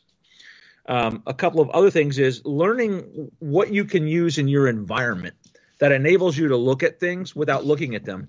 So if I'm at the grocery store, I can walk over to the meat counter and there's usually glass there and the meat's behind the glass, right? I can use that glass to look behind me or look around a corner before I walk. And it doesn't look unnatural as long as you're not doing the whole, you know, if you're not humming the I Spy theme and, and you know, you're, you're dug, digging around. Um, just walk naturally on the outskirts, use reflective services, uh, surfaces, not services, um, and and kind of stop trying. This is the biggest problem I see in Gray Man. I, I have a, a photo on my Twitter page of a guy that I took a picture of. Uh, he was a militia guy trying to walk natural while going up to to look at Antifa closely, right? But first of all, he's wearing a level four vest underneath his t-shirt. And if you don't know what that looks like for the listeners out there who aren't necessarily military, uh, it looks like someone wearing an armored vest under a t-shirt. I mean, it doesn't look like it, it's very obvious that that's what's going on. But he was trying so hard to walk naturally that he was walking mechanically and it looked unnatural, right? So don't try to adopt something different than what you are. Just walk. It's, it's so hard when people try to blend in over the top while still trying to pay attention to their surroundings. How about if you just walk around, look at things, glance at things, but don't try so hard. Relax about it, take in your surroundings, and then just walk naturally, sticking to the outside. Mm-hmm. Now, since um, we were when we were talking about food, uh, you you Right. mentioned obviously you know there's a lot of companies out there, and there's nothing necessarily wrong with them specifically that offer you know large amounts of food. You can buy them in bulk. They have a five year shelf life, and in some some ways. Uh, those are okay. Like th- those are good things to have for you know kind of what I would call like your rainy day um, or uh, I personally, when I talk to people, tell them that that's really great for if you run across hard, hard financial times. Uh, I myself gathered up food, and I was very proud of myself because I have my, you know, the joke I make is that it's my basement bunker, and I had a good, I have a good amount of these nice big pails uh, that have food storage in them, and then I was reading your book, and it never crossed my mind because apparently I'm an idiot. Um, that I'm going to have to carry all of that, and then I'm going to have to walk with it because like people aren't going to close the streets down if there's a problem because a lot of the issues that we've seen recently in the United States have taken place on streets in suburbs. And so I've realized mm-hmm. that my entire backstock of what was going to keep my family alive is completely worthless unless I plan on defending uh, Fort Aaron uh, until the end of time. Yeah, I I did a similar thing when COVID was kind of kicking up, and I was had a moment where it's like, if I had to run to the hills, what would I grab right away? And I looked around my looked around where I lived. It's like, okay, would, would need to take that. I need to take that. I definitely would want, want to leave that behind. And I certainly wouldn't want to leave all this behind. And I was like, oh my gosh, that's too much that can fit in my car right now. And that was the realization of, oh man, I if you had to leave, the amount of stuff you'd have to be mentally capable of leaving behind and writing off is very high. It's like I don't want to leave all of my nice things. I, these are my things. I bought them, and I was like, yeah, but that's going to be the barrier to when you need to get out, or you need to leave, or you need to leave a dangerous situation. You could be essentially emotionally tied to all those things, and if you're not prepared to let it go and just leave when you need to leave, that's going to make you hesitate, and that could be a very serious problem.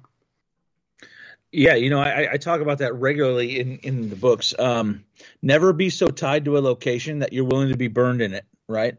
Um, yeah. It, it, when I give this advice about you know you don't you don't need all that food storage, I always get pushback from people. Yeah, but I'm planning on bugging in. That's fantastic, and bugging in only works until you have to bug out. So mm-hmm let's say I do decide I've got that basement full of food storage, like like like you mentioned, and I decide I'm going to bug in. Four or five weeks have gone by. There's no power. Nobody's gotten any food. Everybody else in my neighborhood is starting to look a little bit like a skeleton, but I'm not. I haven't lost a pound of weight. And we're happy. We're not out scavenging for food. Everybody else is going out and looking, you know, going through old grocery stores and all that looking for food, and you're not. They're going to come knock on your door and ask you why not. Yeah. Right. Mm-hmm. And at that point, you're going to have a decision to make. Um, the first time, they're probably going to ask you nicely for some food. And if you give them some, you're in trouble because they're going to be back for more the next day. And if you don't give them some, you're in trouble because they know. The point being, yeah. at that point, jig is up. So your decision is: Am I going to fight and die here? Because let's be honest, no matter how many rounds of ammunition you have and how many guns you have, if 200 people want to take your house, they are taking your house. Um, it all depends on what their acceptable level of casualties is, right? Mm-hmm. Uh, and when people are hungry, well, their acceptable level of casualties that day, that day, right, right. Uh, they'll, they'll just set your house on fire and sort through it and take what's left. Yeah. Um, so at that point, you're going to have to leave. So you have to decide what you have that's portable and all of that. So a great exercise to do every now and then is to load up your car and see what it is you would actually be able to take. It's good practice, it's good training, and it gives you a baseline of what you need. Really, as far as food stores, you really shouldn't need more than six months. And I say keep that in portable food because I might have to part with some of it, but I want to take whole meals with me. So a couple yeah. of cans, a couple of bags of backpacking food, whatever. Um, but after six months, you should be focusing on food production, right? Fishing, hunting, growing, doing various things that produce food for you so you don't have to worry about food. And, and here's why. For tens of thousands of years, man lived that way. We can do it. It's just so convenient now in our modern society not to. The reason why Western society progressed farther than all the others was simply because we learned how to store food. Um, but it's also become a catch 22. It's so convenient now that it's easier rather than building up my own pantry like like people did in the 1800s building up a pantry full of food it's easier now to keep three days worth of food and just go buy more um, we need to get back to building up of a pantry but it needs to also be portable. I see a lot of people buying these these giant five pound cans of green beans. That's really neat. What are you going to do when you go to open that can of green beans? Are you going to eat five pounds of green beans at once? No.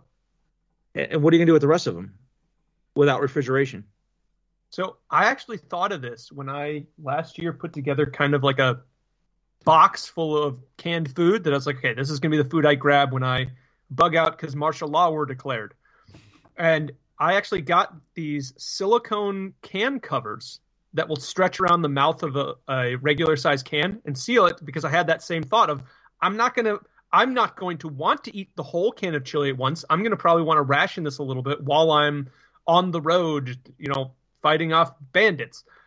And but again, that's something that I consciously thought of as, ooh, I can't buy big cans. I need to be small cans and I need to have a way to cover and seal them because that's going to be really important.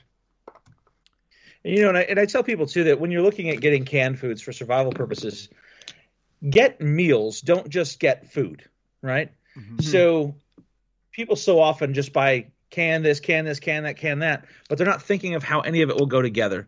Like they get yeah. cans of chicken and all this other stuff. But if you get a can of chicken and a can of Spanish rice, that's a meal. Store those together. Right? Yeah. So you can grab a meal and take it with you. So it's just those small things that will make your planning a little bit better.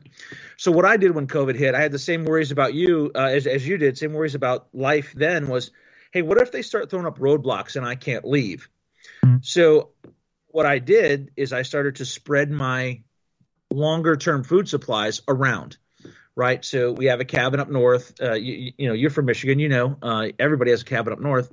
So let me take what I can up north now uh, since it's long term storage food and there's no restrictions, uh, although don't tell the governor that I did it because the governor said you couldn't go to your second house in Michigan.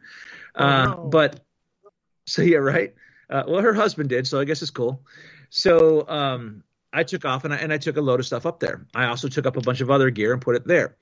Um, and I also contacted some friends along the way and said, "Hey, man, can I just put a couple boxes in your garage?" Absolutely, absolutely. So now it's spread out. The food is out there and around. Um, and ironically, this ties to a big a big principle of my books. My books um, are preparedness advice with a biblical standpoint, right? It's not in your face, but there are some mentions of it. But there's a biblical verse, uh, Ecclesiastes uh, 11:2, that says, "Give portions to seven, yes to eight, because you don't know what disaster may come upon the land." That means don't have all your eggs in one basket. It means take your things and spread them around because if one location is unavailable to you, like your home and your big pile of food, you'll have six or seven more locations where you have other food that you can get to. Um, it's the same with investing, right? Diversification. Get your get get stores set up in other places. If you don't have friends we'll let you store stuff there, go to um, you mentioned a national park hey, go to a national park, bury some stuff, and mark it. Know where it is, and mm-hmm. um, you've got it. So let's just say things went bad tonight, and you had to leave with what you could carry on your back. You wouldn't be completely out of it because you'd have a cache that you could get to. Mm-hmm. mm-hmm. Think about those kind of things. Now, from from that standpoint, um, you know, obviously, like you know, you, you carry your food, you you have your stores set up. And then the idea obviously is food production which is you know obviously it's it's a great idea. And these are these are skills that you know people can build up and become enjoyable hobbies as well. Uh, but from that standpoint um you know looking at uh, people who go out and they do wilderness survival there's a lot of discussion when it comes to like storage for example obviously you take down large game you take a deer down um, you're now in a situation where you're basically going to have to smoke the meat unless there's other ways to do it that I'm like not fully aware of, and I'm not by any any means not a huntsman. How much how much salt do you have? and, and what what is your solution for food storage without refrigeration in the food production standpoint? Well, there are a lot of things that you can do. Um, the problem with with with meat going bad is exposure to air, right?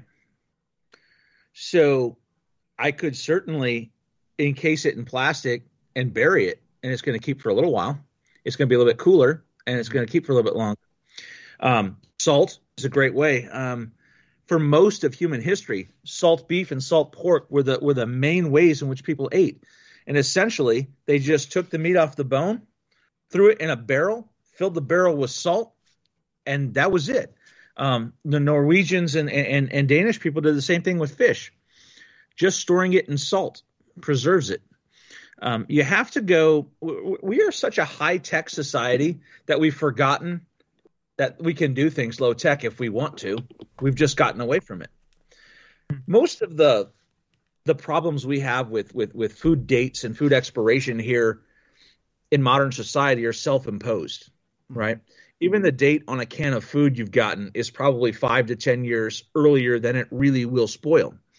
Um, we do that because we're afraid of litigation. We do that because it's just more convenient to get more we have to realize that humans lived for a long time before this brief moment in time we're in. Um, your solutions have to be low tech or no tech. So if you do take a deer, you're going to want to eat what you can right away. Um, store some in salt. You can make jerky, which is essentially nothing but slow smoking, I guess, and dehydration. There are a lot of different ways you can do it, and there's a lot of resources out there. Um, it's not really my specialty area because I'm more into um, taking the game that you're going to use right away, like fish and small game and things like that. Mm-hmm. A deer, um, uh, the, the the places where I would go, there are enough people that we would probably eat an entire deer in relatively short order, and we wouldn't have to worry about that. Um, cold storage is your way to go, though. Like I mentioned, getting it below ground, getting it somewhere cooler, and it will last much longer um, fresh uh, than what you might actually think. Mm-hmm. Right, and that's uh, like uh, because my go-to because I uh, I'm very ignorant on uh, large game storage was well I'm gonna fish, you know I'm gonna uh, I'm yeah. gonna create a gill net and I'm gonna have a pole uh, because that's way more convenient than trying to do the the primitive pole if I can get away mm-hmm. with it. Those those would be like kind of my go tos as well and it is because the sake of ease um, and and the idea that it's it's something very nomadic. Your no your nomads were more more commonly fishermen um, than much of anything else uh, unless you get into some of the some of the weirder stuff. Unless you're really comfy eating bugs which you may have mm-hmm. to and there are bugs you can eat. Um they're gonna do it. but uh so from from all of that, I, I think the bigger uh, a big concern because all of this is great and it's all very immediate things and it's it's good stuff that people can kind of grab onto.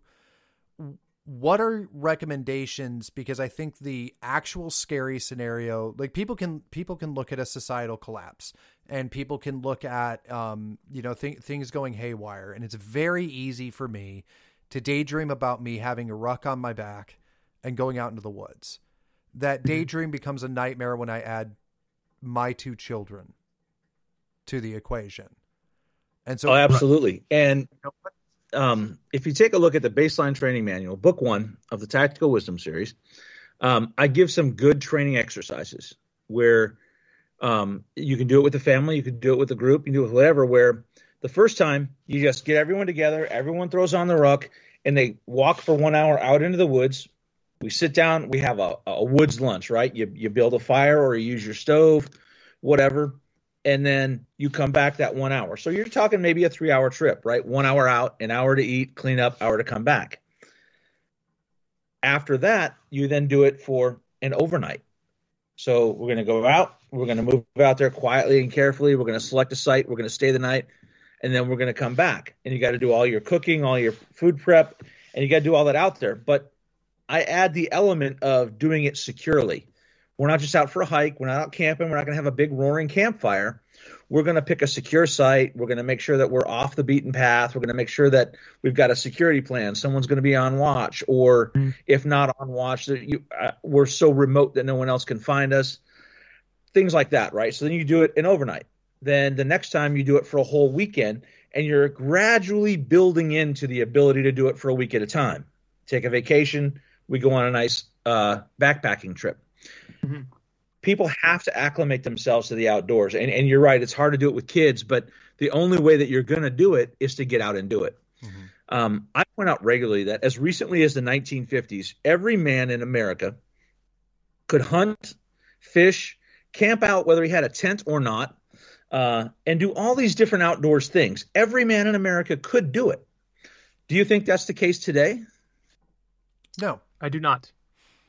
Right. Simply because we've gotten away from doing it. We don't do it anymore. And the only way to do it is start with those small steps, taking them out there, getting them out there, and explaining to the kids that there that that there's a reason why we're being quiet. There's a reason why we're not taking the big path that everybody else is taking. Uh, and kids actually like it because it becomes fun for them. Mm-hmm. Uh, when my son was younger, he was in the Boy Scouts, and I'm sure you all know what the Boy Scouts have become. Yeah. Uh, it's not what it was uh, all those years ago.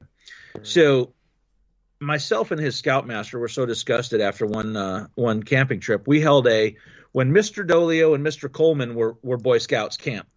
We told the boys they couldn't bring any electronics. We were not bringing any grills. We weren't bringing any portable sinks or dining flies or anything like that. They could bring a backpacking tent, and they literally had to do it all on their own and live in the woods for a weekend and them being teenagers of the of the of the early 2000s uh, they were not happy about it right? And um, on friday but by sunday it was the best time they had ever had because they learned real skills. Uh, they built uh, built a fire and cooked their own food over it with nothing right? Uh, no gas grills no nothing uh, and they were able to do it and they really enjoyed it. And we taught them a little bit about tracking, a little bit about navigation, and they had a blast. And our problem is we've made life so convenient for everyone that people don't do these skills. And quite frankly, they're fun. Mm-hmm. This was so. I've uh, got a question. Mm-hmm. I got a question for you. Yeah. So let's say we're, we're we've had all this kind of stuff looming for a while we're looking at there's could, could be supply chain issues. Who knows what's going to happen in the next say year? So if you gave people, let's say in one year, you're and let's take Aaron's case. He's not going to just move out of the suburbs to the middle of nowhere. He's not going to quit his job and become a mountain hermit. Like he's going to stay probably living in the suburbs. I'm, you know, a lot of people are going to stay where they are because they have a whole life and job built up in places that you can't just run off to the woods at a moment's notice. But let's just say you take the average person in one year. What do you think from now to that one year mark they should either kind of prepare for, skills they should kind of build up? Like, what do you think if you go from now to one year? What would be the goal to have in your life a year from now to deal with the challenges that we see kind of now and coming in the future? Man, you teed this up so beautifully. I couldn't have wrote a better ad for my books than what you just did so um, when you take a look at my first two books, at the end of each chapter, there's what's called the baseline training standard or a training standard in the second one. So, for example, um, let's just take my chapter on which chapter is this? Um, building your, your own full size rucksack, right? At the end of the chapter, it says baseline standard. Get a 50 to 70 liter size ruck with an internal or external frame get a backpacking stove and fuel, sleep system of some type, shelter system, and survival kit, extra clothing, and wet weather gear, and put that all in the same backpack. So basically, I would recommend you buy my first two books and uh, do the do the standards at the end of the chapters. But um, what it is basically is learn how to survive outdoors in all environments. Um, and I don't mean, you know, you don't have to be Mr. Uh, Woods craftsman who can go out there with nothing on your back and, and build yourself a, a woods fort out of nothing but logs.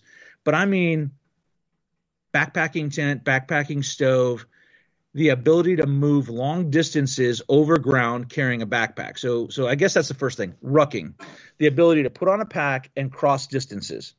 It's one thing to say I'll, I walk at work all day. It's another thing to throw on a backpack and walk in a straight line for five miles. We all know this, but the average civilian doesn't. They think it's, mm-hmm. oh, I work, I walk at the office all day. I'll be fine. Now throw on 25 pounds on your back and walk, and then tell me that you're going to be fine.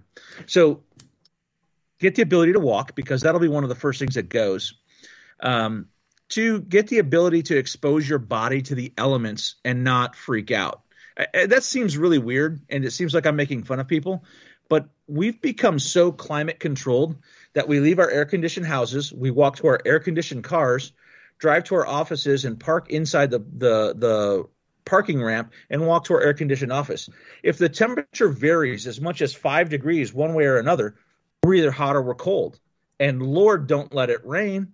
So learn well, to and that's expose the, yourself elements. Sorry. Yeah, go ahead. I was going to say that that's actually a really interesting point because I could see a lot of people, myself included, thinking, especially looking back, it's like, oh, I went to Afghanistan. I'm awesome and tough. But without me realizing it, I easily could get a job in an office, go there every day, do the air conditioned house, the air conditioned, and essentially lose that without myself even knowing it, or essentially become less acclimated to any kind of suffering or hardship just because my life got easy and then not realize that I've become as soft as I actually have because I'm never being tested. Well, I'll tell you, a lot of people, um, everyone who knows me thinks it's weird that in Michigan in the wintertime, I rarely wear a coat until like February when it gets to be, you know, below 20 degrees. So basically, I refuse to to put on a light jacket until it gets below 40, and I won't put on a heavy winter coat until it gets below 20 because if I do, I start to lose cold tolerance, and I don't want to do that.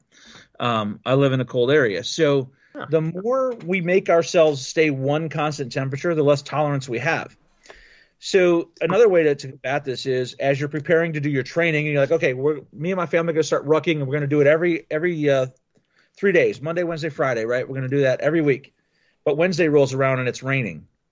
Don't not train get out and do it in the rain because when that day comes, you don't get to say, "Oh, but hold up, time out, it's raining today." Right? Same yeah. thing with snow and cold and heat.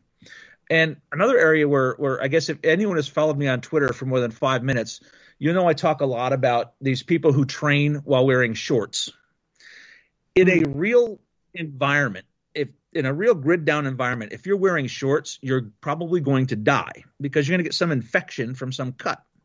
So when training, you should also train in the clothing you're going to wear. Uh, you've been to Afghanistan, you know, doesn't matter how hot it gets, sleeves are rolled down, you're wearing pants. You're not wearing shorts. You're not wearing short sleeves.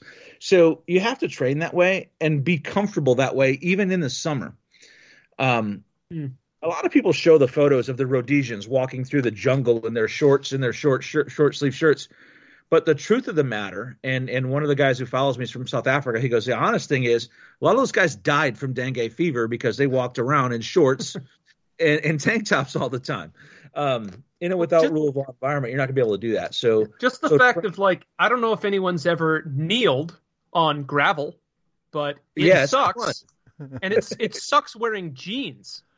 But imagine if you're in any kind of scenario where, like the Rhodesians, for example, uh, you kneel in combat an awful lot. You get down, you get up, and you're going to use your knees into the dirt. And that would suck in shorts. It would suck in jeans. It suck kind of sucks even if you're wearing knee pads.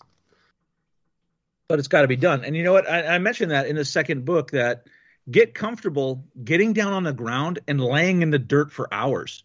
Um, yeah. Because people don't think about that, but that's going to be the majority of your life. You have to observe things to make sure that they're safe before you can proceed.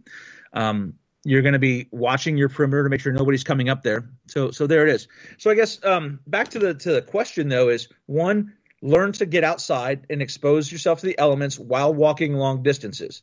Um, I always say we have to prepare not for the event, but for the second and third order effects. Right? It doesn't matter why the power is out. It doesn't matter why the grocery stores are empty.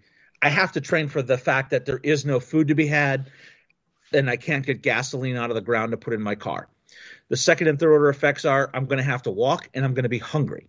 So train yourself in, in that area. Develop the food stores so that you have portable food to last you long enough until you can produce food. Develop the ability to walk uh, in any environment, whether it's rain, snow, wind, whatever, uh, over long distances while carrying something on your back. Um, and the other thing is what what I refer to as functional fitness, and it's the things like like was, was just mentioned, kneeling. If you do lunges, you're practicing an actual practical skill of kneeling down that you're going to need. You kneel way more than you might think when you start hiking and rucking and moving around, um, patrolling really. Um, things like doing I, don't know in the Marines we call it a bend and thrust. I guess they call it a burpee now, where you mm-hmm. drop down, kick your feet out. That's practicing getting on the ground so that you can't be seen or shot. Right? Mm-hmm.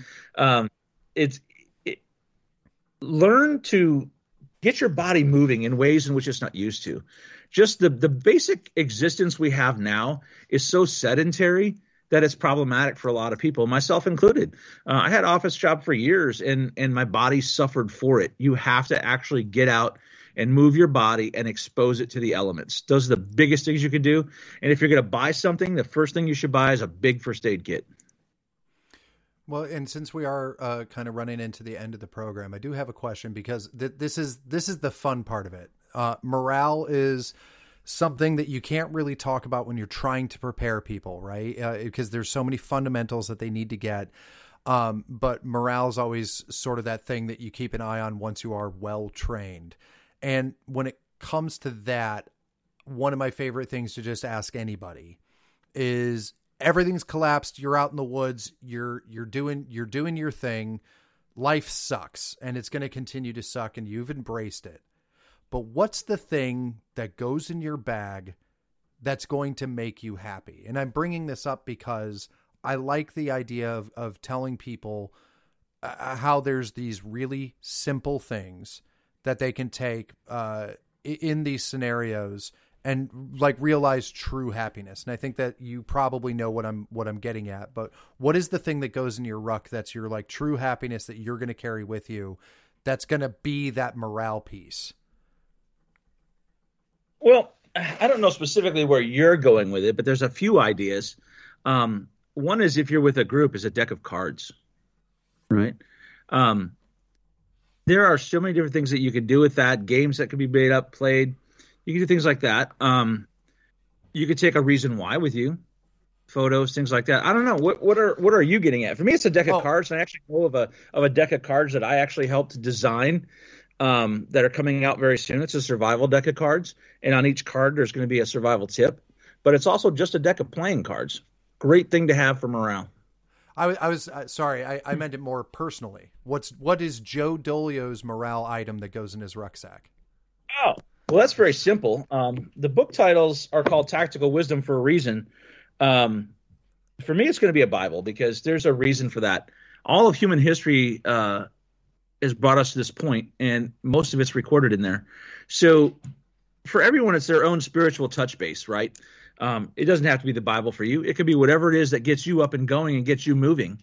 Um, but I've got my very cool camouflage Bible tucked in the front pocket of my rucksack because it's got a great reference there for me. Awesome. I just it's it's my favorite question to ask anybody is what what's the thing that goes in your bag that that you know because for me as silly as it is, I carry a stuffed whale, and it's because Dude, my daughter awesome. gave it to me my my daughter gave it to me, and no matter where I'm at, no matter where I go, if I'm traveling, uh, I have Whalium. And you so, know, we used to have a uh, Perry the Platypus from uh, some stupid Nickelodeon show. I don't remember, but it, the joke was always, "Where's Perry?" And I would take a picture of Perry everywhere I went. Same kind of deal. Yeah, you got to have some personal touch base that brings your family uh, or your reason for being there, something to remind you. Mm-hmm. That's a great point. I'm glad you brought that up. Well, that's awesome. That's going to have to kind of conclude. It looks like uh, we've already got some people that have picked up books from you, so hopefully we've done we've done some good for the good that you've done us today. Um, any any parting words of tactical wisdom that you'd like to give the audience? Please, please let everyone know your books uh, and your website though before we do uh, hit the sure, road on this. Sure. All right. First of all, you can find me uh, on Twitter. It's Dolio J. Um, my website is tactical-wisdom.com. Um, my books are available there. They're also available at Amazon. Um, so my parting tactical wisdom is lose false hope. Um, the biggest problem that we run into right now is all the people who say, "Listen, just just don't rock the boat. It's all going to blow over." Um, you have to get beyond that. You have to realize, be a realist. Things are, are going downhill quickly. America is in a decline, and you need to be prepared to survive with your tribe, whatever that is. Um, and understand that there are no Max Rockatansky's or Eli from the Book of Eli uh, out there. You have to have a tribe of people They're going to help you get through. Um, and find them now and start preparing today because things are just going to get bad. Right on. All right. Well, that's going to be it for today. So thank you so much, Joe, for coming on and, and letting everybody hear from it. And uh, you know, if we uh, if we get any more questions, I'll be sure to send them your way, and maybe we'll have you on again, uh, depending on what kind of crazy stuff happens in the future. So. Uh, we'll see if this accelerates, but uh, thank you so much for coming on to the program and, and talking with the audience. Thank you very much. I appreciate it. All right, everybody, that's going to be it for our program. Uh, obviously, we will be back next week on Sunday, uh, back to our normal time from noon until 2 Eastern Time. Uh, hopefully, everybody checks out. Let us know if you guys have any questions. As always, go to subscribestar.com forward slash wrong think radio to help support the program. Otherwise, check us out on any of your podcatching devices. I know a lot of you guys are going to hear about this on Monday or hear this on Monday. So be sure to just uh, let us know if you have any questions. We'll push them along over to Joe. Otherwise, I'm Aaron from the East Coast. I'm Alan from the West Coast. And this is Wrong Think Radio. Have a great week, everybody.